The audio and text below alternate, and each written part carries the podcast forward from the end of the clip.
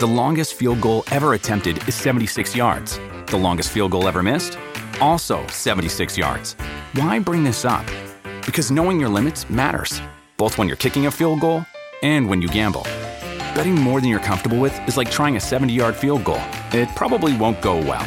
So set a limit when you gamble and stick to it. Want more helpful tips like this? Go to Keep It Fun Ohio dot com for games, quizzes, and lots of ways to keep your gambling from getting out of hand. Ma perché farsi nuovi amici da adulti oggi è così difficile? Cosa faccio se per una serie di motivi ho bisogno di ricostruire il mio network di amicizie e come posso gestire la delusione che segue la fine di un'amicizia? Questo è un tema che ho affrontato ultimamente sui social e che mi piacerebbe approfondire meglio. Io stessa negli ultimi mesi mi sono posta queste domande e vorrei condividere con voi alcune cose che ho scoperto sull'amicizia da adulti. Questo è trecentosessanta, un podcast dedicato al benessere a trecentosessanta gradi. Cominciamo.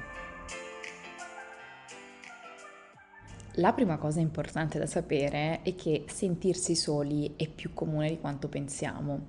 Spesso ci diciamo che una vita piena di impegni, che avere un partner, che frequentare assiduamente contesti lavorativi non possa farci sentire soli. E invece, secondo uno studio pubblicato l'anno scorso dal Sole ventiquattro Ore, il cinquantacinque per cento degli italiani soffre di solitudine e chi la patisce di più sono i giovani.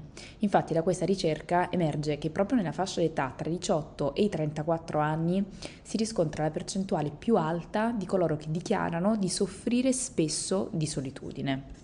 La seconda cosa da sottolineare è che avere interazioni con gli altri è spesso sottovalutato, ma in realtà è necessario per la nostra salute e per la nostra felicità. Avere interazioni sociali ci fa bene, tanto quanto seguire una dieta sana o fare attività fisica, e farne a meno può avere conseguenze negative. Infatti ci sono degli studi che dimostrano che la solitudine è associata positivamente a problemi di salute. Aumenta il rischio di depressione, di ansia e crea addirittura dei pattern disturbati del sonno. È anche vero però che c'è un po' uno stigma sulla solitudine. Ammettere di sentirsi soli sembra quasi equivalere a dire che non piace alla gente. Io mi sono sentita e mi sento spesso sola e noto che faccio fatica ad ammetterlo, prima di tutto a me stessa. Dalla ricerca che ho fatto ho letto che ci sono diversi tipi di solitudine che potremmo patire. La prima nasce dall'assenza di connessioni profonde, qualcuno con cui confidarti, e si chiama intimate loneliness. La seconda nasce dalla mancanza di un gruppo di amici per fare cose, tipo andare a bere una birra, andare al cinema, e si chiama relational loneliness. E la terza nasce dall'assenza di un'identità di gruppo, di interessi comuni e condivisi, e si chiama collective loneliness. La verità è che abbiamo bisogno della giusta dose di tutte e tre queste tipologie di connessioni. Io penso che la mia generazione abbia conosciuto una transizione drastica nella gestione delle relazioni, soprattutto quelle di gruppo. I device tecnologici, primo tra tutti il telefono, ha davvero accorciato la distanza tra le persone? Boh, forse tra le persone già lontane tra di loro, però non si può dire la stessa cosa per le persone che si trovano già vicine, anzi in quel caso potrebbe aver aumentato le distanze. A me è capitato spesso negli ultimi anni di vedere gruppi di ragazzi al parco seduti uno accanto all'altro, ognuno con il proprio telefono in mano, quindi nessuna interazione. Se ci penso, quando i miei genitori avevano la mia età, le connessioni di gruppo erano molto più diffuse, ma forse erano anche necessarie. Tipo, se volevi andare a giocare a, non lo so, bowling, dovevi aggregarti ad un gruppo di amici, punto. Non c'erano alternative. Quando ero piccola io, invece, potevo accendere la Wii, sicuramente qualcuno di voi se la ricorda, e giocare da sola. La verità, comunque, è che penso proprio che avremo bisogno di creare nuove strutture di relazioni, perché è impossibile, oggi come oggi, ritornare a dei modelli del passato e ignorare l'impatto della tecnologia all'interno delle relazioni. Tornando ai tre tipi di solitudine, proviamo ad analizzarli uno ad uno e a capire che cosa possiamo fare in merito. Partiamo dalla solitudine collettiva, collective loneliness. In questo caso la strategia è investire del tempo per creare connessioni di gruppo. Ma come e dove è possibile costruire relazioni di questo tipo? È veramente più facile di quello che si possa pensare. Il primo posto che mi è venuto in mente, sicuramente perché io ne sono un'assidua frequentatrice e chi mi segue sui social lo sa, sono le palestre. Per quanto strano possa sembrare, non andiamo in palestra solo per perdere peso o per lavorare sulla nostra forza. Il motivo per cui continuiamo ad andarci è perché lì le persone costruiscono delle relazioni o comunque trovano un senso comune in questa esperienza. Un altro esempio per superare questo tipo di solitudine collettiva è iscriversi ad un corso. Di qualsiasi cosa si tratti, basta inserirsi in un contesto di apprendimento collettivo. Oppure unirsi ad un club, tipo un club del libro. Ora ovviamente spesso non basta solo presentarsi, ma bisogna anche impegnarsi per creare delle interazioni, quindi non è che se vado al mio corso di yoga due volte alla settimana è sufficiente per creare delle relazioni collettive. Quello è il primo passo. Il secondo è vincere la resistenza e farsi avanti, provare ad interagire. Quindi possiamo combattere questa solitudine collettiva, abbiamo solo bisogno di incontrare persone che condividano i nostri stessi interessi. Se ci piace il basket, per dire, al posto di vederci una partita da casa, possiamo pensare di andarla a vedere dal vivo. Voglio comunque specificare che una comunità non significa necessariamente un gruppo enorme di persone, ma bastano anche due o tre persone con cui parlare di interessi comuni. E per le altre due tipologie di solitudine come funziona? Vi condivido prima qualche dato che mi ha colpito molto. Ogni sette anni perdiamo la metà dei nostri amici.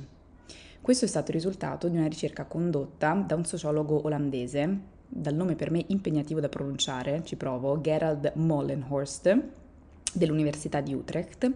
Praticamente in questo studio sono state intervistate circa mille persone nella fascia d'età diciotto sessantacinque anni. Più della metà sono state intervistate di nuovo sette anni dopo. Durante questo arco di tempo la dimensione del network di una persona è rimasta pressoché la stessa. Quindi, se prima avevo venti amici, questo numero non è cambiato dopo sette anni. Però c'è stato un bel cambiamento in termini di composizione, quindi nuovi amici hanno sostituito i vecchi e solamente il trenta per cento delle amicizie originali è rimasto.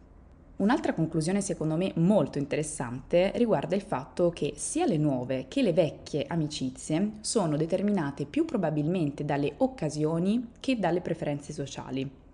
Quindi banalmente molte relazioni si esauriscono perché le persone non hanno più occasioni di stare insieme, ad esempio finisce la scuola oppure cambio lavoro e così via.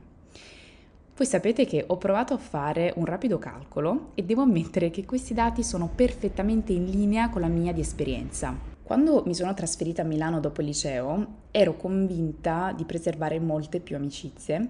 Oggi, a distanza di più o meno sette anni, posso dire con certezza che su dieci amicizie profonde che avevo ne sono sopravvissute più o meno tre.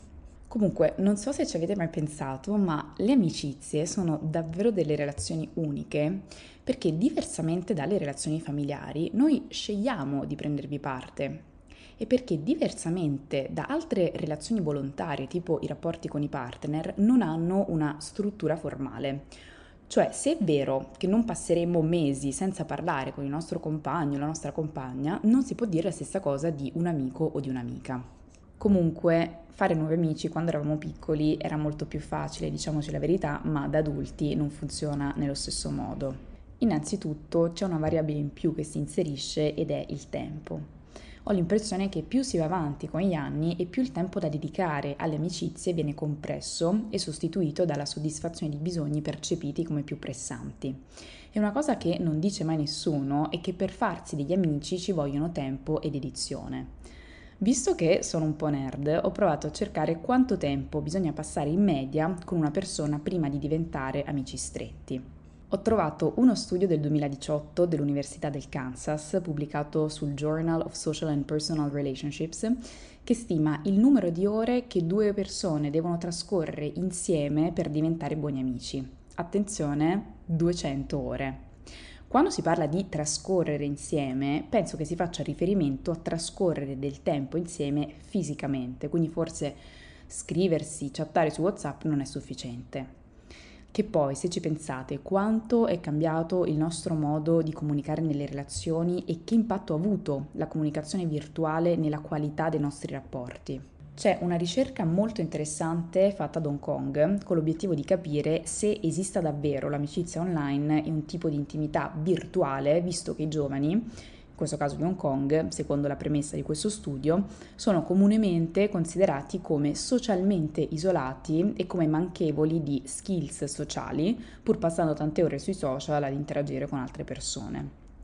Bene, questa ricerca ha dimostrato che la qualità delle amicizie offline è più alta della qualità delle amicizie online. E questo mi porta ad un'altra domanda. Ma gli amici virtuali sono veri amici? Se la facessi a me questa domanda, io direi di sì.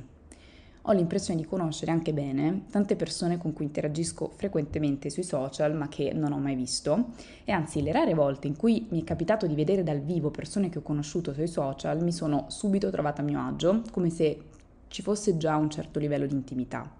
Però ho trovato articoli e studi parecchio contrastanti. C'è chi dice che no, l'amicizia vera richiede un'interazione a tu per tu, e chi invece dice che le amicizie nate online sono da considerarsi delle relazioni autentiche che nulla tolgono alle amicizie offline. Io onestamente propendo di più per questa seconda interpretazione, anche perché si tratta pur sempre di persone, non di bot. Altro discorso però è che la quantità di esperienze, forse anche la qualità di esperienze che si possono condividere online, potrebbe essere inferiore rispetto a quella offline. Quindi forse se immaginassi che per un momento tutte le mie amicizie fisiche sparissero e rimanessero solo quelle virtuali, io mi sentirei sicuramente più sola. Ma ritorniamo agli altri due tipi di solitudine che abbiamo lasciato indietro, relational e intimate loneliness. Queste nascono dal bisogno di relazioni non collettive, come nel caso della collective loneliness, ma più individuali e intime. In questi casi quello che aiuta a costruire rapporti di questo tipo è aprirsi con gli altri, mostrarsi anche vulnerabili, discutere apertamente delle proprie emozioni. Questa è una cosa in cui credo molto e su cui posso testimoniare anche con la mia esperienza, perché tutte le amicizie più intime che ho sono quelle in cui mi sento completamente a mio agio nel discutere delle mie emozioni, in cui non mi sento giudicata e sono in grado anzi di portare la discussione ad un livello più profondo. Ovviamente il tempo che uno può impiegare nell'aprirsi con un'altra persona è puramente soggettivo, però che bella quella sensazione di sentirsi capiti e accolti. Vorrei chiudere questo episodio con un ultimo tema. Visto che abbiamo parlato di come iniziare nuove amicizie, parliamo anche della fine delle amicizie. Le ricerche ci dimostrano che un ricambio periodico delle amicizie è strutturale e che quindi dobbiamo accettare che come nascono così potrebbero terminare dei rapporti di questo tipo. Anzi, una cosa su cui mi sembra utile insistere è che questa frase che si usa a dire "se l'amicizia è finita vuol dire che non era una vera amicizia" in realtà non è vera. Molti legami di amicizia vera, profonda e autentica si interrompono o si spengono lentamente, anche senza che siano avvenuti eventi particolari, gravi incomprensioni, ma semplicemente perché avevano esaurito la loro funzione.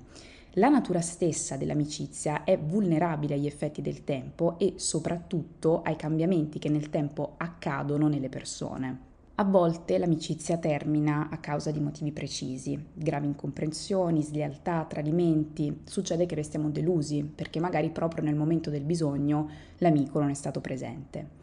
In altri casi, quando l'amicizia finisce, può essere un bene per entrambi. Così come esistono amori tossici e disfunzionali, lo stesso accade per le amicizie. Quindi possono esserci dei legami in cui non ci sono reciprocità, libertà, possibilità di crescita e che quindi vale la pena di troncare. Quindi, per concludere, in generale avere delle relazioni sociali è importante prima di tutto per la nostra salute, e ci sono effettivamente delle cose che possiamo fare per crearci nuovi amici da adulti. I legami di amicizia sono condizionati dalle fasi della vita e acquistano un carattere ed un'intensità diversi a seconda della fase in cui ci troviamo.